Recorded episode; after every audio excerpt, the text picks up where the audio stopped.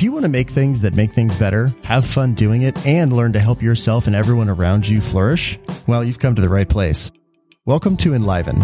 This is the show where we explore what's possible and the people, the principles, and the practices that are going to help you build enlivening products and enlivening organizations. Hello again, dear listener. This is your host, Andrew Skotzko. Welcome to the second and final part of this conversation on the meta skill of flow with Rian Doris and Connor Murphy, co-founders of the Flow Research Collective, along with their partner, Steven Kotler. Flow Research Collective is a research and training company at the bleeding edge of flow research and applied cognitive science globally. They are leaders in the research on the neurophysiology of flow, that is, what's happening in the brain and the body, and they help companies around the world leverage that research towards more peak performance. They work with organizations around the world such as Formula One, Deloitte, the University of Southern California, UCLA, Imperial College London, and their work has been featured globally in very fancy publications you've probably heard of, such as Time Magazine, National Geographic, Forbes, Fortune, TED, Harvard Business Review, the list goes on. These guys really know their stuff. Now, if you're just tuning into this conversation, you may want to go back and listen to the previous episode as it actually lays a lot of conceptual foundations. But I will say, this second half of the conversation jumps around a fair amount and is quite actionable. So, of course, feel free to enjoy it all on its own. That being said, Please enjoy the second and final part of this conversation on flow with two of my favorite humans, Rian Doris and Connor Murphy. And then we, we can go deeper into the triggers. I mean, another, well, another one I think that's worth touching on is clear goals. Mm. And it's super helpful, I think, for knowledge work specifically. So, um, I mean, it's, it's basic, but essentially clear goals is just having a very clear, specific goal for whatever task that it is you're engaging with or doing at the moment. So when the goal is clear, the mind doesn't kind of wander. You don't go into high level analytical mode of kind of being concerned about exactly what it is that you're supposed to be doing and what the purpose of it is, but you're able to just kind of focus, hone in and drop straight into whatever it is that you're doing. So making a very intentional effort to always have extremely, extremely clear goals with respect to anything you're doing, I think helps. Could you give a, uh, a concrete example? Because I've heard you talk about this elsewhere. And, and, one of the things I, there's two, two things I'd like you to go deeper on as it relates to the clear goals bit. One was the distinction between I think this is in a recent newsletter y'all did between sort of high level hard goals and yeah. like clear goals because yeah. I think people hear clear goals and I can imagine 10 people having 10 different interpretations of what that means. yeah. So if you could make that distinction there and then give, if you give a, a concrete example, when you say clear goal, what does that actually look like it, versus what someone right. might be thinking? Yeah. So obviously there's different kind of levels of goals and we, um, within the Flow Research Collective started what, what Steven calls your massively transformative purpose, which is your, you know, your overall overarching life vision mission that is essentially endless. It's kind of like a infinite game type thing. Then you've got your high hard goals. They may be 10 year goals, five year goals, one year goals. And then it just kind of cascades down to usually the immediate task level of, okay, I want to spend two hours doing X. And then within that, you need clear goals. And I think most people go wrong with clear goals by not making them clear enough. They need to be hyper, kind of freakishly clear down to an insanely detailed level. And a good proxy for knowing whether your goals are clear enough is whether you feel a sense of resistance to doing the task. So if you feel resistance, if you feel this kind of desire to procrastinate, or if you feel like you can't just kind of effortlessly slip and sink right into what it is that you're doing, you probably haven't set enough time getting crystal clear on the goals of the task, the exact first thing you need to do to start, the subcomponents of the task. So let's take an example like writing rather than saying, you know, I'm going to write for two hours. You say, uh, okay, I'm going to write 700 words. And the first step is going to be writing the six outlines. The second step is going to be researching the material I need to populate each of those outlines. The third step is going to be doing an edit of outline one. The fourth step, et cetera, et cetera, et cetera. And it's just all locked out. And so all of that again, high level kind of analytical work is done and separated out. And then you can just drop into the actual execution of what it is. So another way I like to think about it is separating strategy and execution. And that's super helpful. So get all that stuff done and then boom, just mindlessly, mm. hence flow, drop into the actual execution of the thing. Right. My simple rule of thumb is, um, if at the end of that task, like in a, if I'm asking myself, you know, I'm looking at my to do list, like, did I complete this task? If I'm sitting there wondering if I completed the task, the cl- goal wasn't clear enough. Yeah, right. So, exactly. So oftentimes, like you know, if if the goal is like, okay, I need to do research on this, right? Like I I need to like do like research on like this subject matter in order to be able to do the next step of this project. Um, for that, like I always need to time box that. I'm always like, okay, I'm going to do one hour of research. I'm going to cap it at that, and so that way I'm not sitting here being like, oh, did I actually complete that Yeah. goal, right? Like, in, so that's like the general rule of thumb that makes it really really helpful for Yeah. me. Um, but I think the other thing that's like really helpful to talk about it, it, and I don't think enough people talk about this in the flow community, um, which is like entropy versus flow. So we talked a little bit about, um, like flow is a spectrum from micro flow to macro flow and macro flow are, you know, these, you know, incredibly intense states that oftentimes, you know, like a lot of people describe them resembling some sort of mystical state, right? So like macro flow is qualitatively different from micro flow, but what's the opposite of flow? Um, and I, I think that's like a really important question to ask. And, and so what chick Csikszentmihalyi talks about in some of the original research is, you know, it's about entropy versus flow. Hmm. And so if you think about like a, like, like cognitive entropy as, you know, your mind is like kind of scattered between a number of different things, right? Your mind is a goal directed system, right? So it's looking for goals and maybe you're scattered between a number of different goals. You don't know what like you actually want to spend time on. Like if you think about like your, like how entropic your like mental state is, and apologize if I'm being too esoteric. Is it- you mean sort of like scattered? Exactly, exactly. Because you, like you waste so many resources worrying about things that you shouldn't be worrying about, or thinking about things that you shouldn't be thinking about. In flow is to a certain extent the opposite of that, right? Because in flow, like you know, flow is a game of attention. It's when your attention is completely focused on the present, and when your attention is completely focused on the present, you're not worrying about the past, you're not worrying about the future. Like you, you're you're um, you're not wasting all of these cognitive resources just burning calories on you know static and entropy, basically. Right. And so it, it's so like the, the, the mechanism of clear goals is designed to leverage that goal directed system and get you as focused as possible.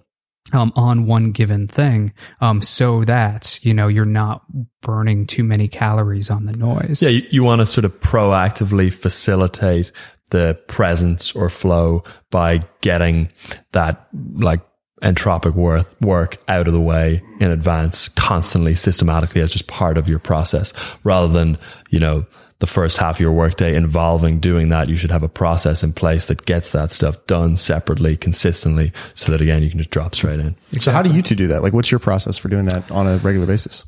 I, every night, I'm, I'm, I'm pretty extreme with it. Um, Hey, to the point, the point you made earlier, like people underestimate the power of taking simple things to extreme Yeah. levels. So right. maybe this is a yeah, good well, case yeah, study. and it's a good point. I mean, a lot of this stuff, a lot of our training, you know, I think when we talk about flow and we go into the neuroscience of it, people assume that the training is going to involve all of these really complex, mysterious, you know, in depth, bizarre hacks and tools and tips. But a lot of it is extremely simple stuff that oftentimes is so simple people underestimate its effect or efficacy.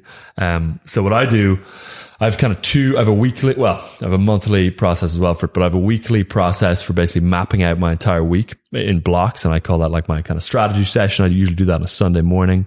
And so I'll map out the week at a high level, all of what I need to do, all of my goals and try and block it all straight onto my calendar. And that means I can hit Monday morning without wondering anything really. And obviously there's movement there. You know, I need to be able to adapt to what's actually happening during the week, but it gets all of that stuff out of the way in advance of the week so that I can get in and just execute and forget about, you know, where I'm going or what I'm doing or what path I need to take. I'm just running down a path for the entire week. Um, and then I do a smaller micro version of that every night, like a I call it like a power down ritual kind of thing where basically I'll finish the work day, review what I've done, look at, you know, the weekly objectives, map them all out, and then in pretty extreme detail, calendar the next day, um, usually by the hour, depending on the task. And I'll set clear goals for each task that evening as well and line up everything that's needed to begin those tasks. Again, a huge part of procrastination and a huge part of people's challenge actually getting into work is that they've got all this like clutter they need to deal with before they can start the thing they're actually supposed to be doing. So you want to get all that stuff done ideally the evening before and you want to get clear on what it is that you're doing. And then you wake up in the morning, all of that, your previous self has taken care of all of that high level work and you can just drop straight in and execute. And it makes a huge difference, I find, for flow. And then also, I mean, outside of flow, it's very helpful for just, you know, generally working on the right things, kind of picking or defining or identifying the unlocking moves that are going to be more effective for your overall long-term goals. So flow is conducive to just better decision making anyway, even though you're, you know, you're doing that decision making, not necessarily in a flow state the night before or on your Sunday morning session. Right.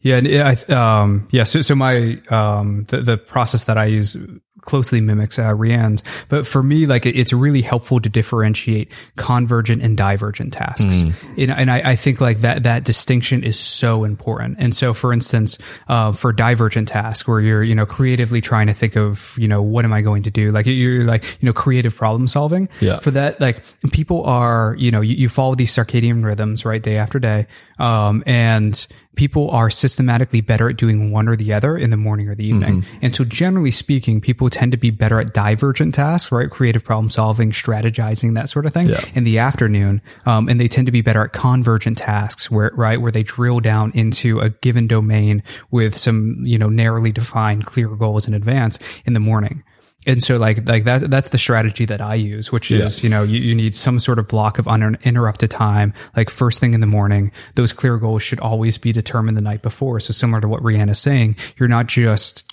spinning your wheels trying yeah. to figure out what you should focus on because that's the worst right. use of time possible. And so like like drilling down into that first thing in the morning and then in the afternoon taking that for your like strategizing, figuring out what you're going to do in the next day, that sort of thing is just so crucial. Yeah, exactly. Yeah. Yeah, I love that. I mean, yeah, strategy is is um divergent, execution is convergent is another way to think about it. Exactly. And a lot of people who don't have the language of flow talk about and advise you to do very similar things. Like I think it's Paul Graham. Yeah, Paul Graham has an amazing article called um, "Maker versus Manager Schedule," and he advises you to do basically a very very similar thing, which is that in your in your during your morning block, you really protect your time, you protect your attention, you do all of your proactive, long term, high impact work, and then you switch modes into a more divergent mode for your manager's schedule for the second half of the day and you do more of the reactive busy work that you know requires less kind of attentional depth and more just you know kind of immediate rapid fire yeah right? yeah i think another another um, resource for people that i'm pretty sure we've either all read or are fans of is Cal Newport's Deep Work. Mm-hmm. Yeah, uh, exactly. You know, Phenomenal. As you're talking, I'm like, I'm pretty sure we all worship at the Church of Cal yeah. Newport. exactly, exactly. It's so it's so good that. Yeah. I, I, think actually he doesn't. He, literally, he did not put the word flow in it once. I've done really? a control F on the iBook. the, the, the, word flow is not in there once, which is which is funny. But it's an amazing manual for hacking flow for knowledge workers. I think it's like one of the best go to resources. So. Definitely, people who want to get this. Right. When you were talking about your, your kind of your weekly daily cycle there, I'm like, this sounds really yeah. familiar from, from some of right. stuff. I was like, oh, you've, you've taken his stuff and yeah, you've like supercharged it with yeah. flow. Yeah. Yeah. And just one more thing uh, to add to that. So I'm going to completely misattribute and, and uh, like bastardize this quote. Um, but it was about formulaic writing. Um, and so it, like, I, forget who actually, uh, this quote originates from, but the idea was that, um, you know, like somebody was being very critical of formulaic writers. And the response was like, well, what's wrong with a good formula? right. And, it, it, I thought that was like such a good response. Um, and so when it comes to, uh, setting clear goals and it comes to the habit formation, right? Like it seems dry to be doing the same thing day after day after day, but like what's wrong with a good formula? Right. And then once you get that, that formula down correctly and you just look for all these subtleties and differences like in that formula, it's an incredibly satisfying place to be. Yeah. And from a productivity perspective, from like a goal orientation yeah. perspective, right? Like one of the biggest questions is like, am I focusing on the right thing? Yeah. And like if you wake up first thing in the morning and like you start doing something and you're like, oh shit, wait, am I focusing on the right thing? That is the wrong question to be asking right. because then you're just spending too many of your cognitive resources yeah. wondering that. Um, and so, I mean, I, I come from, you know, background in uh, software tech development and like where, you know, agile methodology is king. And you see the way that these agile projects are managed and a good manager of an agile project will use pure agile, right? And so you set up a sprint in advance. A sprint can be an arbitrary length of time, but let's say it's, you have a one week long sprint. So you set all of the expectations for that week of time in advance. Um, and then you go and you like execute on that and have a retrospective at the end of it. And so like the good project managers are the ones who like come in and they're like, okay, we're going to like, you know, set the expectations and we're going to go through this week. Um, and the bad project managers are the ones who don't stick to that methodology. And halfway through, they're like, oh, but by the way, we need to change this expectation over here. And like the, the impact that that has is all of a sudden you have to do a context switch and context switches are so expensive. And so if you don't set the preconditions right and commit to those preconditions and you have to spend time trying to figure out, oh, am I doing the right thing? Oh shit, maybe I should be doing this thing over here. Like you're just going to be wasting time. Um, and so like that, like that structure of like absolutely knowing that when you're working on a thing, you're working on the right thing just saves so much of that cognitive entropy that we were talking about a moment ago. But one of the things that's occurring to me as I'm listening to you is like, oh man, that's interesting. Maybe someone, one of the upsides when people sort of push back on like, well, why do we have to do this in advance? It's like, well, think about how much more fun your week is going to be when you don't have to context switch. Yeah. Right, yeah. Right. exactly. Exactly. We just drop in and Yeah, You just get to execute. go ride that zone Yeah. for the week. Yeah. Like, that's awesome. exactly. The context switch is so expensive, right? Like, like all the psychology research supports the fact that like if we have to switch between contexts, like, you know, we, we drastically reduce like the amount of, you know, effort we're able to like actually put into the task that we want to complete.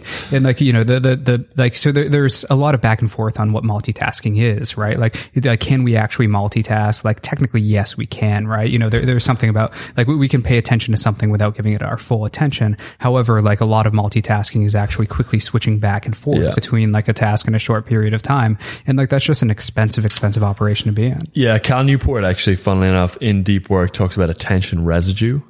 I can't remember that. It, Sophie Leroy is the researcher. I can't remember where she's out of, but she kind of coined the term, and it she refers to context switching. You know, so let's say you start work on task A. And then you go to task B, even just for five minutes, and then you go back to task A.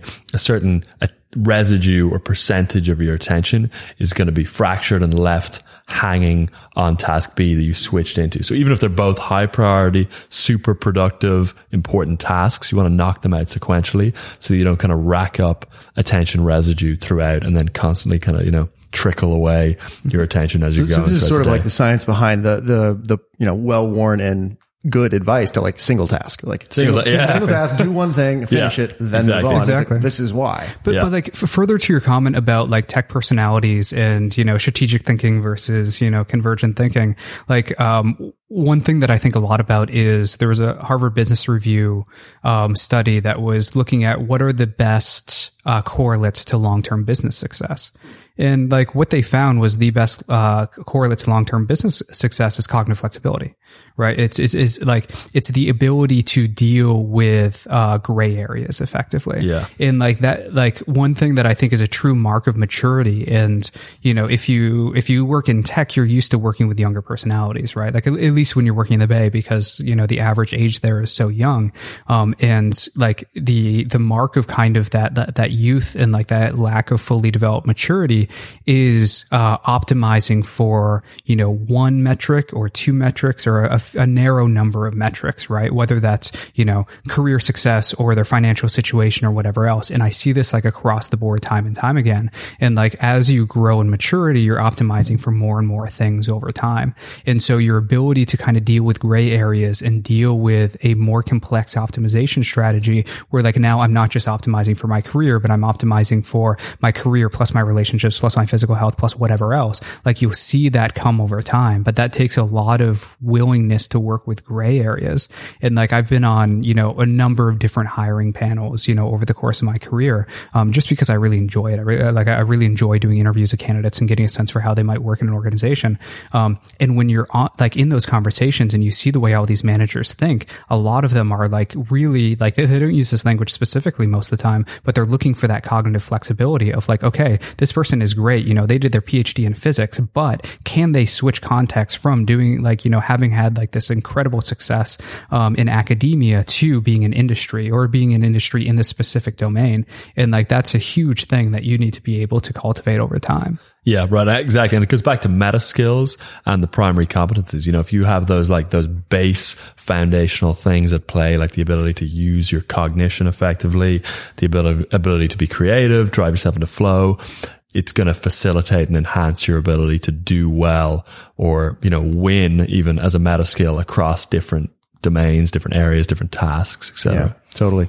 Yeah. So, so I want to, um, I want to kind of do make this ultra concrete, right? Because Mm-hmm. this is one of those things where it, it can, if not handled right, I feel like it can go, it can go in the fuzzy direction and then people won't really like grab it and run with it. And that's really what I want for people and, and for, for all of us as well. So let's do a, quick case study and let's imagine, I want to give you guys a case and I want to just throw it at you and like, let's just imagine how you would go. So let's take the tech example, um, because there's a lot of people like in that world who listen to this, this show. Uh, let's take a product manager right? So this is someone who has to basically interface between many groups of stakeholders, many people they work with from engineers to business people to internal and external to customers. So they're just very, there's a lot of scatteredness there. Uh, how would you Sure. remake that person's day, so, to speak? I mean, I, I can respond from my own personal experience uh, because this is pretty challenging, right? So, like, first off, is like like notifications are by definition, you know, the opposite of what you should be doing if you're looking to leverage attention to the present, right? Because it's just going to, you know, pull you out of any state that you're in, um, and it takes you a while to get back into flow if you can't even find flow again once you've been interrupted. So, so is it fair to say, just as a quick, just a precondition kind of thing here? I, I know you guys have said flow follows focus a bunch of times here. So it seems like the overarching principle is that this is a game of attention and whatever it is you end up doing, whether it's on the list of, fl- of published flow, flow triggers or not, like this is all a game of driving your attention fully into the present Yeah. moment. in, in all the triggers do are they help you drive that attention. And so like if you're using risk as a flow trigger, you know, it's like risk is one of the most potent ones you can use, right? Risky as we discussed earlier, but like it's one of the most potent ones that you can use. And so like all of these things are just designed to allow you to improve the amount of focus or the amount of attention that you're spending on the present moment.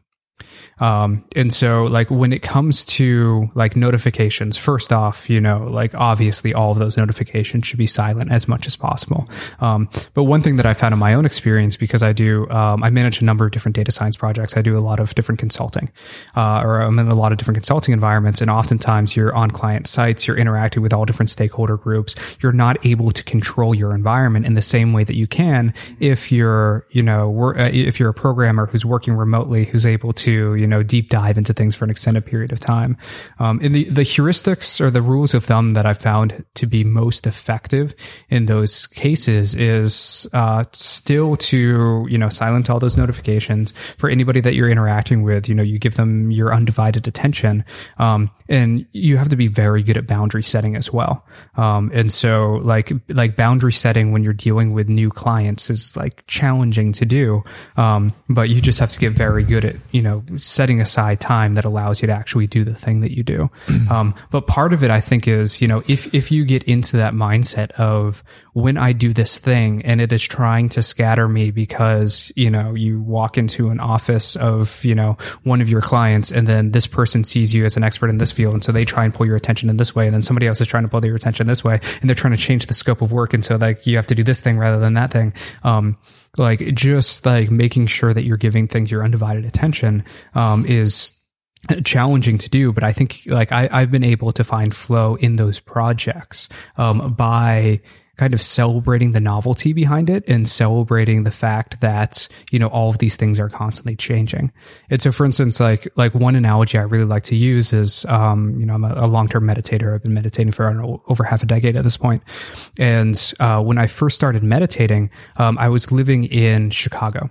And so I, the, one of the few periods of time that I would have was on the train on my way to work in the morning. And so I would try and meditate in that environment and it's loud and there's chaotic and there's all sorts of stuff going on. But yeah. it, it's the same underlying problem, right? Like how do you be present in this, in the context of all of these changing variables around you?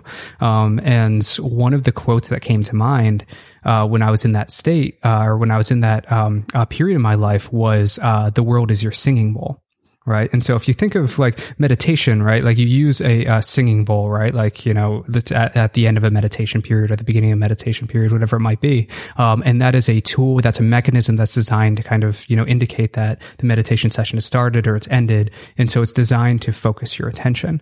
Um, and so that quote, like the world is your singing bowl, is a way of saying that you know even amongst all of those distractions, you can use that as a focusing agent in order to be able to tune your ability to still focus, still maintain flow in a chaotic environment. Because a lot of what we're doing is we're teaching people to be more anti-fragile, right? We're teaching people how to retain their integrity in really challenging, chaotic environments. And so if you're an executive working in that environment, you have to deal with a tremendous amount of chaos, right? Um, and so maintaining your integrity in the face of that is something that you build over time, but changing, reframing the situation as like these distractions are actually designed as a practice that allows me to refocus my attention um, rather than a distraction. I think that reframing exercise alone is one way that you can make these con- uh, these concepts a lot more concrete, even if you're not able to control every aspect of your environment in the way that, say, that programmer who works from home is able to do. yeah. Yeah. Well, one point I would actually add, funnily enough, is literally just that in the same way that certain activities are more rich in flow triggers, some professional situations or setups or roles are actually just literally just more challenging to get into flow in. You know, mm-hmm. so it's as simple as that. But once you know the triggers, once you know how you can drive yourself into flow, you can actually begin to like select for certain roles based on how they're going to help and facilitate you dropping into flow. Like I often used to, for whatever reason, use the example of a property developer with an activity or a, or a job. Maybe I'm totally wrong on this because I've never done it, but that, that I imagine would be less, um, conducive to flow in that you're kind of on the phone for five minutes and then you're in the car for a little bit going to, you know, visit a site and then you're talking to another person, you're on a deal. So I just, I think there's just less room or scope for being able to drop into flow in certain roles. And obviously everything Connor's pointed to, I think will help and assist no matter what the situation is. But it is also important to be aware of that fact. And then another thing I would add that can make a difference regardless of, of how conducive to flow your specific role or situation is, is the idea of flow proneness and basic flow hygiene. So we're evolutionarily wired for flow. At least that's what we hypothesize. Your, your system wants to drive itself into flow, but a lot of people's basic habits and ways of living and lifestyles make that extremely difficult. They're constantly fighting their biology rather than leveraging their biology to drive themselves into flow. So for example, you know, maybe they just, they, they sleep terribly. And, you know, if you're massively underslept, massively over caffeinated, and you can't even hold focus on something for a few minutes because you're just exhausted, you're less likely to get into flow. If you've got really severe back pain because you sit all the time and you don't use a standing desk and you don't do any kind of physical mobility work, that back pain is going to be gnawing at you, fracturing your attention and making it less likely that you can drop into flow. You know, if you eat a sugary donut or whatever at 11 o'clock at lunch and you get a splitting headache an hour and a half later, the chances are that you're less likely to get into flow. So you want to be aware of all these like systemic, holistic habits and behaviors that I think can heighten your flow proneness in general. So they're almost like a backdrop to the flow triggers.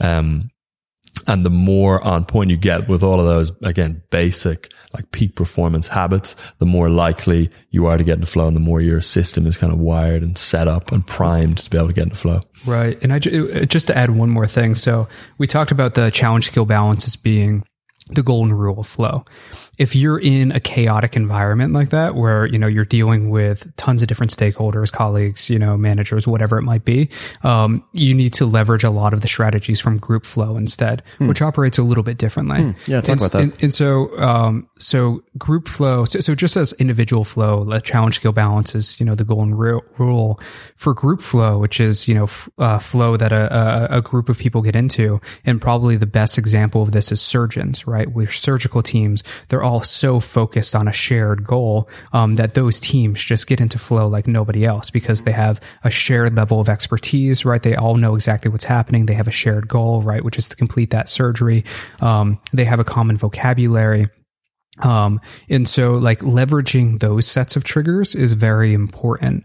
Um, but the, the, let's say the golden rule of group flow is, uh, the so-called yes and principle. And so this comes straight out of improv, right? And so like in, in improv, any conversation you have is always additive. And so like, um, you know, if if say your the setup for your improv game is you know uh, you have an old man who's sitting on a bench and somebody walks up to them uh, and makes some sort of comment right? Like the old man can't just sit there and be like oh no i'm impervious for, to everything. Like i'm not going to respond to that right? Um, like your conversations that you have when you're trying to maximize for group flow are always additive. And so you're always saying yes and you're contributing something to that conversation and so like you can see this in a number of different ways. I mean, you can literally say yes and to somebody. and, Yeah. and, and it's crazy how like infectious that becomes in conversations when you do that. Um, you can use language of like, oh, I agree with you and I would add, right? Like, like all of that language, like it makes other people feel validated. It makes them feel like you're understanding what they're saying. If you're mimicking their gestures or if you're, uh, you know, summarizing what they said back to them, it gives them a sense of like, oh yeah, you understood what I said and you're adding Yeah. something to it. And so like being able to leverage that of like always kind of saying yes and then adding something to it, um, just allows you to tap into flow when you're in more of those dynamic environments. I did a, did an improv class actually, funnily enough, last week for the first time, and he was talking you? about yes and, and we were doing these like live uh, two person improv stories, and I noticed myself constantly not yes anding and like trying to cut the dude down. And I realized it was interesting to realize during it that it's actually like being Irish and the whole kind of banter culture that is is literally the opposite of yes and. Fascinating. wow. I was like, I noticed my mind being like, how can I take the piss out of this dude? how can I cut him down rather than how can I yes and them. So it's interesting to notice as well, like there's obviously these cultural influences for all of this stuff too. So That's, fascinating. I've heard of that. fascinating, Yeah. That's so interesting. Yeah. So it seems like to, to your point, Rian, you made a, a minute ago, like there's kind of the like table stakes sort of flow hygiene, so to speak. Right. Yeah. And, and it seems like it would sort of fall into the, like the buckets of like, you know, body, mind and, and attention, which is sort of mind, but we'll split it on its own. It's, mm-hmm. you know, bodies like sleep, exercise, nutrition. Are you in pain? Have you moved today? yeah, uh, mind is, you know, um, we've talked a lot about distractions and attention, but one thing I've heard, um, heard or seen crop up in the research was around things like more of some of the, the positive psychology practices around like gratitude and, and mindfulness and, and actually having social contact and things like that. Um, do those actually play a role in, in flow as well? Oh, I, w- I would love to take this one if you don't Definitely, mind. Um, uh, so, uh, so, so first off, yes, absolutely. Um, Yes, and Uh, yes, and um, so uh, I had. I, I, I, I can take those those like mindfulness and gratitude separately. Um, and so uh, gratitude is something that we're currently actively studying. And so if you think about what gratitude is, um, you can think about gratitude in two different dimensions. You know, one is gratitude as a personality trait. And so we know certain people, generally speaking, are more grateful.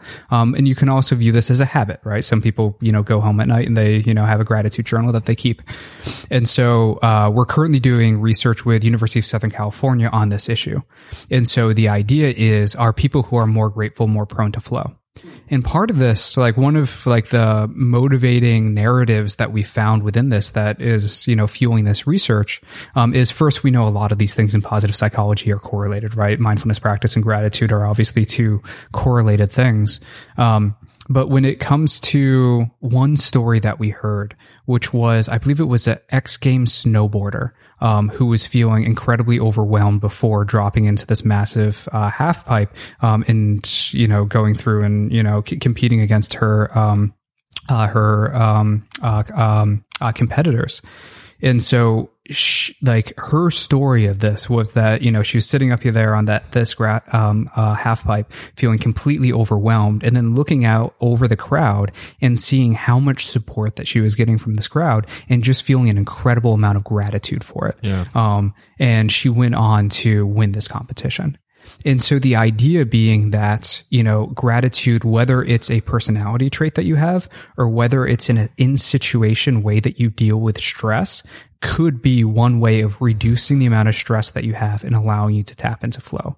And so like, so this is, you Is know, that sort of like re- reducing where you on, where you are on that y axis of the challenge skills balance? Exactly right. Like if, if you're like so like one reason why like if you're on like the anxiety side of the challenge skill balance, right? If you're feeling really anxious about something, um, and you're too anxious, you have too much either adrenaline or cortisol, right? Stress hormones in your system.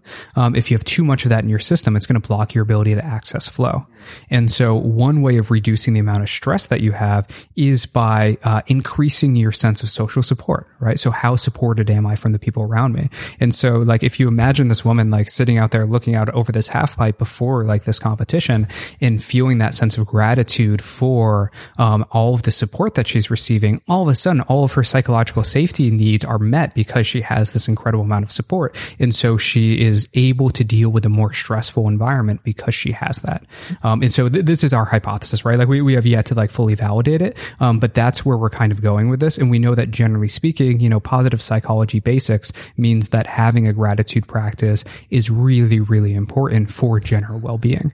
And so that's one half of the question. The other half of the question is in terms of mindfulness. And so generally we say that, you know, mindfulness is also, you know, a, a, a absolute necessity. And so we, we generally say that either a, um, rigorous uh, exercise regimen or mindfulness is a necessity. You have to have at least one of the two. Ideally, you have both of them. And the reason for that is um, to increase your ability to self-regulate. Um, and so it's a, you know making your emotions um, have a little bit less control over you. Um, and so people who have a rigorous exercise routine and people who have a mindfulness routine are able to increase their level of self um, uh, self awareness, increase their level of emotional regulation, which is allowing them to tune the amount of stress that they have when they're in a stressful situation and remain retain their sense of integrity and, and goal directedness while they're under that level of stress. Mm. Mindfulness also trains focused attention as well. So it's helpful indirectly in that respect, in that mindfulness trains focus. And just one thing I was going to mention, uh, a nice book on this whole topic is called The Happiness Advantage by Shawn Achor. He's a psychologist at Harvard. He had, I think, the most popular class in Harvard for a couple of years on this whole, all of this stuff and on positive psychology. And the premise of that book essentially is just that positive affect or positive emotion or happiness is a competitive advantage and it heightens and improves various cognitive faculties like divergent thinking and things like that. So doing a gratitude practice, doing things that help you self regulate and facilitate positive emotion also improve performance. Yeah. So we talked a lot about um, someone working in a chaotic environment, right? So someone where where the let's just say the environment is not ideal for, for, for it's not that flow conducive. How would you advise someone who maybe doesn't have con- as con- that much control of their schedule, whether that's someone else is controlling their strategy and the tasks that they do, or mm-hmm. literally like even someone working like in a, in a factory where they you know they have very regimented uh, what they have to do at certain times. Mm-hmm. One way I like to think about autonomy is that I think we were talking about this at dinner is that you can gain autonomy by um, being able to do things you want to do. And then you can gain autonomy also through cognitive reframing by wanting to do things you have to do. So if you can't change the actual thing, the thing you can change and that you do have control over is your own individual desire. And there's different ways that you can manipulate or influence your own desire to do something, but that is an immediate and pretty instant way to gain more autonomy is to actually decide for yourself, no, actually, I do want to do this. One way that I think is very helpful to do that is to have some kind of North Star or massively transformative purpose or overarching goal or long-term plan. And then even if the job you're doing right now is shit and you hate it and you can't stand any of the tasks that you have to do, you know that you've chosen the North Star. You've chosen the thing that you're ultimately working towards. And so then it brings the thing that previously felt like you didn't have autonomy within under your own volition and gives you autonomy in it through cognitive reframing. So I think that's a helpful immediate way. And then obviously overall, you want to be working towards getting more actual, you know, uh, like literal autonomy as well. Um, riffing on that, you know, we at, at, we were talking about this at, at dinner. Um, there's this idea that Csikszentmihalyi had of, of, I think it was him, of, of like vital engagement. Yeah. Right. Of that sort of. So, so I was hoping you could do two things. One, and, and maybe they come together. Like they seem to in my mind. We'll see if they if they actually do.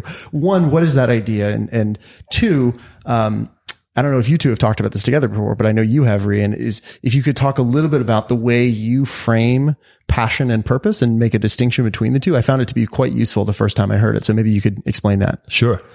I love the notion of vital engagement. Uh, Csikszentmihalyi writes about it in, God, I think it's beyond borderline anxiety. I can't remember which one it is.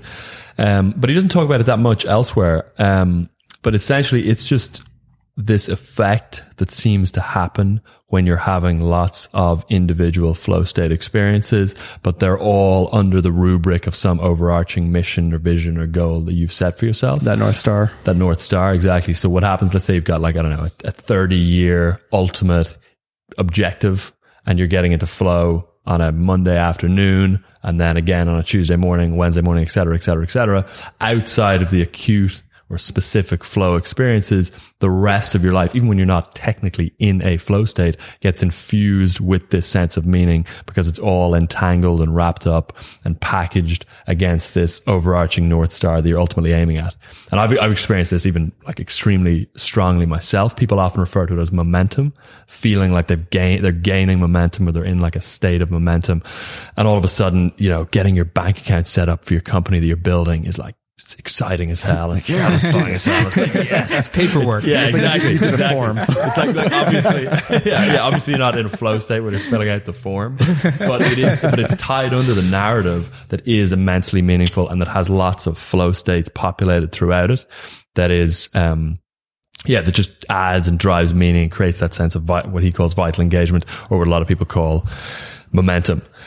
And then as far as passion and purpose, I think ah, Steven has a cleaner way of dis- defining or distinguishing between them that I, I've forgotten. But essentially, passion is you loving the thing or enjoying whatever the thing is. Like the activity. The activity, yeah, mm. exactly. So being passionate about, I don't know, whatever it is, writing. And then purpose is that thing having some kind of impact externally or on others. So then when you take passion and you add it to purpose, it sort of turbocharges the whole process. So you're not just loving writing, but you're loving writing and you're but simultaneously knowing that it's going to positively impact the lives of others or whatever, you know, purpose it may have for you.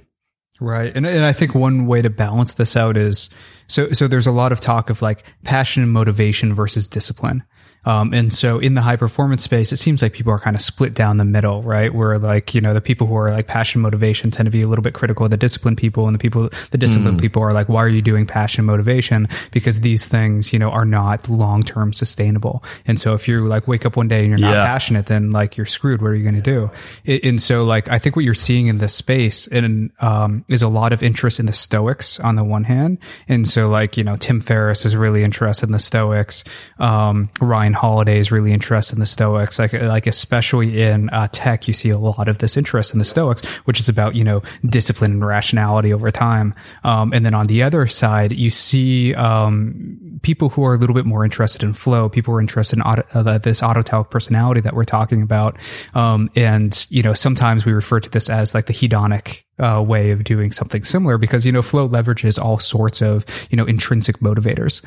Um, and so i think like there's no right answer right? Like if, if you think of like these two different camps one is looking at you know motivation and passion um, and flow and autotelic personality and the other camp that's looking for discipline um, and Willpower. stoicism and willpower exactly. Um, and you know regiment like doing the same regimented thing day after day. I think these are should be viewed as you know two different arrows in your quiver and you should be able to leverage both of them um, but like right now, it seems like, you know, I, I feel like people are way too one sided when they approach this and say like, oh, it's either this thing or it's like the, the other thing, right? Like it's either the discipline or it's the passion. And like, you know, the discipline people just hate the passion people, right? Like for some reason, like, like you Yeah. read Ryan Holiday's books and like, it's just like, you know, like really critical of it. Or you read like, you know, Tim Ferriss quoting like Marcus Aurelius and like, you know, they're like these really heavy hitting quotes about like the Yeah. need for like, you know, repetition and like discipline, um, which I think is essentially stupid, right? Like you, you, you should be able to Yeah. navigate both one of like both sides of that territory well.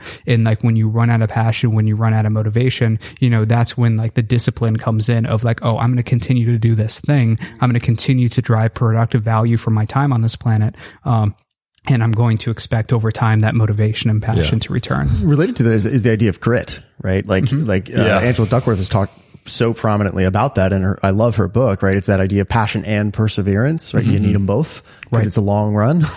And what actually related to that, one question that I was wondering about is, um, I think uh, speaking about another another sort of luminary in the in the space of peak performance and human potential, and like who's someone who's on the cutting edge of exploring, like how far can we take this this this human thing? Is um, Anders Ericsson right? Yeah. So you know the the godfather of deliberate practice. And um, one of the things I was wondering about is is the relationship between deliberate practice and flow. And, and the reason this, this just came to mind was, um, I, they seem to be related, but not the same thing in the sense that like when I think of deliberate practice in a very uh, orthodox definition of that, of what that is, it's sort of this hyper aware level of like feedback. Like they share a lot of commonalities, but the level of intensity with which you're like self analyzing and getting feedback in, in a deliberate practice setting, which is exhausting, um, seems kind of contradictory to the, the arising of flow, whereas, and, and flow maybe is a different experience. I'm just curious what you've seen or your, your thoughts on the relationship between those two things? The way I conceptualize it, at least, is that again, the way I kind of view it again is that like flow is sits underneath all of this stuff. And then you've got like deliberate practice, or again, as we were talking about earlier, you know, the specific skill or implementation of whatever it is that you're doing on top of that. Sometimes you're going to be in flow when you're doing that. Sometimes you're not going to be in flow when you're doing it. The point Anders Ericsson is great at making is that you should just show up and do it anyway. Mm. And that you need a hell of a lot of hours probably to get good at the thing. Mm. So I think that they are definitely like synergistic and complementary and it's definitely not like one way or the other. Um, the one thing I am critical of is the whole 10,000 hours notion. Yeah, I mean, it's sure. totally and utterly arbitrary. Yeah. Um, yeah. But anyway, that's kind of been debunked. But, um, I love actually, I love the notion of deliberate practice and the idea of very intentionally getting better at a thing and figuring out how it is that you can improve systematically and constantly at a thing. And uh, then that kind of intersects or relates to clear goals also. Um, so I think that they are separate but interrelated and definitely complementary. Yeah. Yeah, one one way I think uh, the way I heard it put, I think actually this might have been in, in Angela Duckworth's book Grit, was that um, deliberate practice was for preparation and flow is for performance in the sense of like deliberate mm. practice is this very, very intense, deliberate, to use the word, uh, thing you do as you're practicing and preparing. But then, um, flow is, is far more likely to be an experience that arises in a performance context where you're not actually doing that self analysis. Cause like that sort of self critical nature is a little bit, it seems to me a little bit antithetical to flow, to the arising of flow. And that's very much what you're doing in a deliberate practice setting is you're deliberately looking at that, you know, that critical nature, but then in a performance context, you know, it's the difference between like, you know, you, somebody on a football team runs a play and then they're looking at the film and analyzing it versus like it's game time. Yeah. right. And I think you'd probably hit it more in, in the game than. But, but even when you're in like that period of practice, like I, I would argue that you're still trying to tap yeah, into flow when you're in sure. that period of practice because like when you tap into flow, your sense of self is starting to dilate, right? Mm-hmm. And so your, your sense of um, self awareness a- acts differently, right? Like your sense of ego it, uh, gets pulled out of the equation, um, and so you don't want to be rigorously self critical at the point that you're doing that. However, you know you want to be able to you know go and do whatever your activity of you know choice is, right? If it's downhill skiing, you want to be able to you know ski that run without any sense of you know self criticism, self awareness, drop into that state, and then when you're on the lift back up, then you're analyzing what you did and analyzing what you could have done better. And so even within that, like you, you don't want to promote this idea that you need to be, I don't know, like overly logically aware of what you're doing while you're doing that. Like you, you want a degree of presence, but you don't want uh, a sense of being outside of yourself per se, because then you're too focused on, you know, how it is that you're appearing from an outside perspective. And when you do that, you're losing your ability to actually be, you know, in that moment navigating that situation. You know, actually, as I'm listening to you, that makes a lot of sense because it seems like I, I think I had just combined two different ideas. One was the sort of uh, rational, analytical, like post game analysis, right? Like, yeah, cool, that's go, what I was going to say. Go watch the film, yeah. right? That's Do it what, afterwards. That's, that's, what the film yeah. session's for, you mm-hmm. know, the next or that afternoon or whatever. And then you take the lessons and you go back to the field the next day and practice. um, I think I had combined that idea with the idea of clear goals in a deliberate practice sense of like, you know, uh, I'm thinking of a musician, right? Who's trying to like, let's imagine a guitar player who's trying to like nail a really hard pattern, a, a lick on the, on the fretboard. And in a way that is a clear goal, right? You are trying to do this one thing and you're busting your ass trying to do it. Mm-hmm. And I think what I had confused was the type of, um, feedback loop you're getting into there where you, you're, okay, I'm not there yet. You're tweaking and you're adjusting, trying to get there with that sort of an analytical feedback loop and they, yeah. they do seem different. Yeah. I think you want to separate them sort of sam- similarly to the strategy and execution thing. Like the post game analysis analogy is perfect. And most of the sports psychologists that I know would say as well that you want there to be as little difference as possible between practice and performance. But I think the reason um, that you're more likely potentially to get into flow while actually performing is again actually comes down to triggers. Risk, for example, is heightened significantly when actually performing. But I don't think you want to do anything inherently different apart from being more conscious of how you can improve. But again, that usually takes place after the fact of the practice whilst, you know, going throughout the practice phase.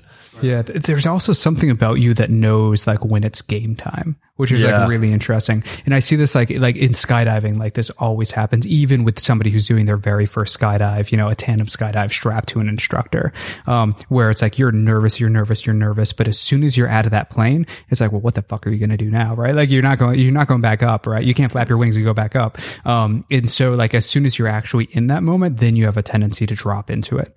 Um, and so I think that's one part about performance that you know really differentiates it from practice, where you know practice you're you're allowing yourself to you know practice that guitar lick and then like oh you messed up that note and so you're going to stop and you're going to redo it right? Like you never do that when you're actually doing that performance and so there's something about the commitment that's, you know, associated with that act that allows you to, I think, optimize yeah. for actually tapping into flow because you know that, you know, that, that it's game time. Exactly. Yeah. Exactly. And, and there's no alternative. Like you, you hit this point of no return and this happens, you know, every skydive, every base jump, like you hit that point of no return. And then like something magical happens where like, you know, the back, like the external chatter, uh, starts to cease. And then all of a sudden you're like, oh, I'm in like this situation. You might have, you know, a perilous situation where, you know, you open up your parachute and like all of your lines are wrapped up and you have to do something about it, but you're not sitting there, you know, overly worrying about it. You're solving the situation because you know you're, yeah. you know, past this point of commitment.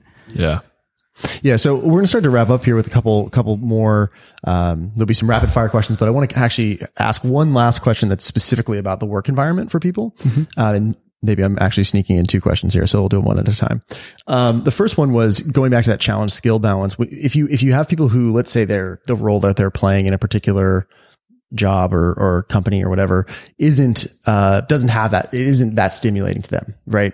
Um, maybe it's it's something where they're doing sort of a little bit more rote work things like that. And just they're not lit up by the the fundamental activity they're they're doing. What what can someone in that type of situation do to make their experience better? You know, aside from just leave and get a different job. like if it, let's imagine for whatever reason they're in that job, what can they do to make that job better? I mean, you can you can tune the challenge skills balance. Like you can play with it, play with it through manipulating or tweaking whatever situation you're in. So for example, I mean, an ultra simple example is you've got to, I don't know, bang out a project by one o'clock or by lunchtime. Just make it that you've got to finish it by 11 o'clock. And then you've artificially raised the challenge level by putting a time constraint on getting whatever that thing is done.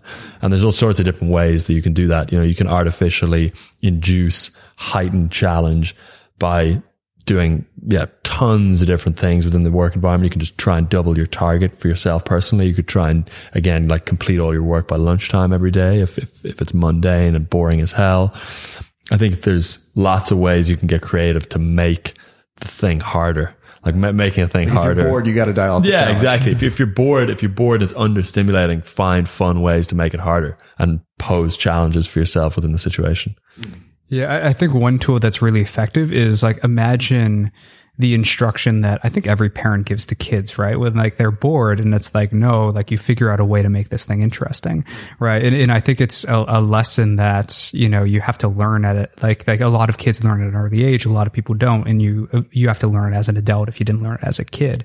Um, which is, you know, if I'm in this situation and it's not sufficiently challenging, I need to find a way to make it interesting and challenging for myself. And so you do mm. need to reframe yeah. that situation. Um, and so I, I, I remember being inspired by four hour work week many, many mm. years ago. Um, and so I, I was working a job that I wasn't hugely, you know, interested in, or like it, it, was, you know, a lot of, you know, admin work that, you know, at the moment I thought that it was, you know, beneath me and it was boring.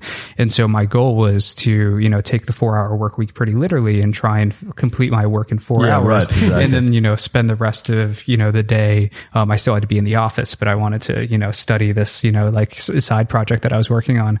Um, and so that's exactly what I did. Yeah. And like it actually worked really well to be like, I, I literally got my work week down to four hours. Yeah. And then I would spend the rest of the time uh, doing either freelancing on the side Yeah. or studying, and like Exactly. that, that that allowed me to do that. But like being able to reframe your situation and just being able to I don't know like find complexity and interest in like situations that might not be intrinsically as stimulating, I think is is really important because if you don't learn that skill, you're going to be on the hedonic treadmill, right? You're always going to be looking for more and more like you know interesting environments, and like that isn't necessarily the best mindset. Like you know be, being able to manipulate by reframing is you know a, a crucial life Yeah. lesson. Yeah. talk to me let's pop up from the individual level and actually even above the group level and i want to talk very briefly about the environment itself like what how how how does one create an environment that is more conducive to flow like just imagine an office environment Yeah, um, yeah. Obviously, ultimately, it comes down to practices and policies, and there's lots of different specifics. One big thing is encouraging asynchronous communication. I think so that you're not breaking people's focus on whatever it is they're doing by forcing them to both come in and sit in- a meeting at the same time. Um, so that's a big one. I know a lot of, you know, tech companies do that. Uh, emphasize, emphasizing and building a culture around focus and deep work is a big one. I think in many respects, offices, at least during certain periods of the day, should be more like libraries. Um, in terms of silence and in terms of just people who are actually focusing on, you know, executing, getting things done. And then related to that, obviously batching communication into certain set periods, uh, Basecamp and oh, Jason Fried, Friel, Fried Fried. Yeah, he, he's gr- all of this stuff. He's amazing on. They have they're phenomenal, phenomenal. Mm-hmm. Yeah, overall their library rules and- Yeah, yeah. exactly. They're like a phenomenal case study on flow actually, and, and what we would recommend a company to do. awesome Um, yeah, we'll link to that in the show notes yeah, yeah, yeah. He's great. Um, and he does a lot of that stuff. Yeah. Asynchronous communication, batching again, like sprints, you know, because that minimizes the amount of communication that needs to happen throughout the actual week. You can let people execute. Stand ups are good. So, you know, you know, you knock out the sync at the start of the day and then you get into it for the rest of the day, being very conscious and cognizant of timing meetings, setting things up from a high level structurally so that constant back and forth communication is minimized and isn't that much of a requirement. Not having policies around, you know, needing people to have like turnaround times for email or Slack messages and things like that. Obviously giving workers as much autonomy as possible, holding them to performance uh, standards rather than to, you know, process standards. So, you know, delegating outcomes rather than delegating tasks, I think is a big one that ha- enhances autonomy and allows for people to be creative as far as how to get them done. Um, yeah, so I think there's all sorts of different ways to deploy it specifically. And once you understand the fundamental triggers and what's required to be able to get into flow, you can creatively think about how you can deploy this stuff within your own work environment as effectively as possible.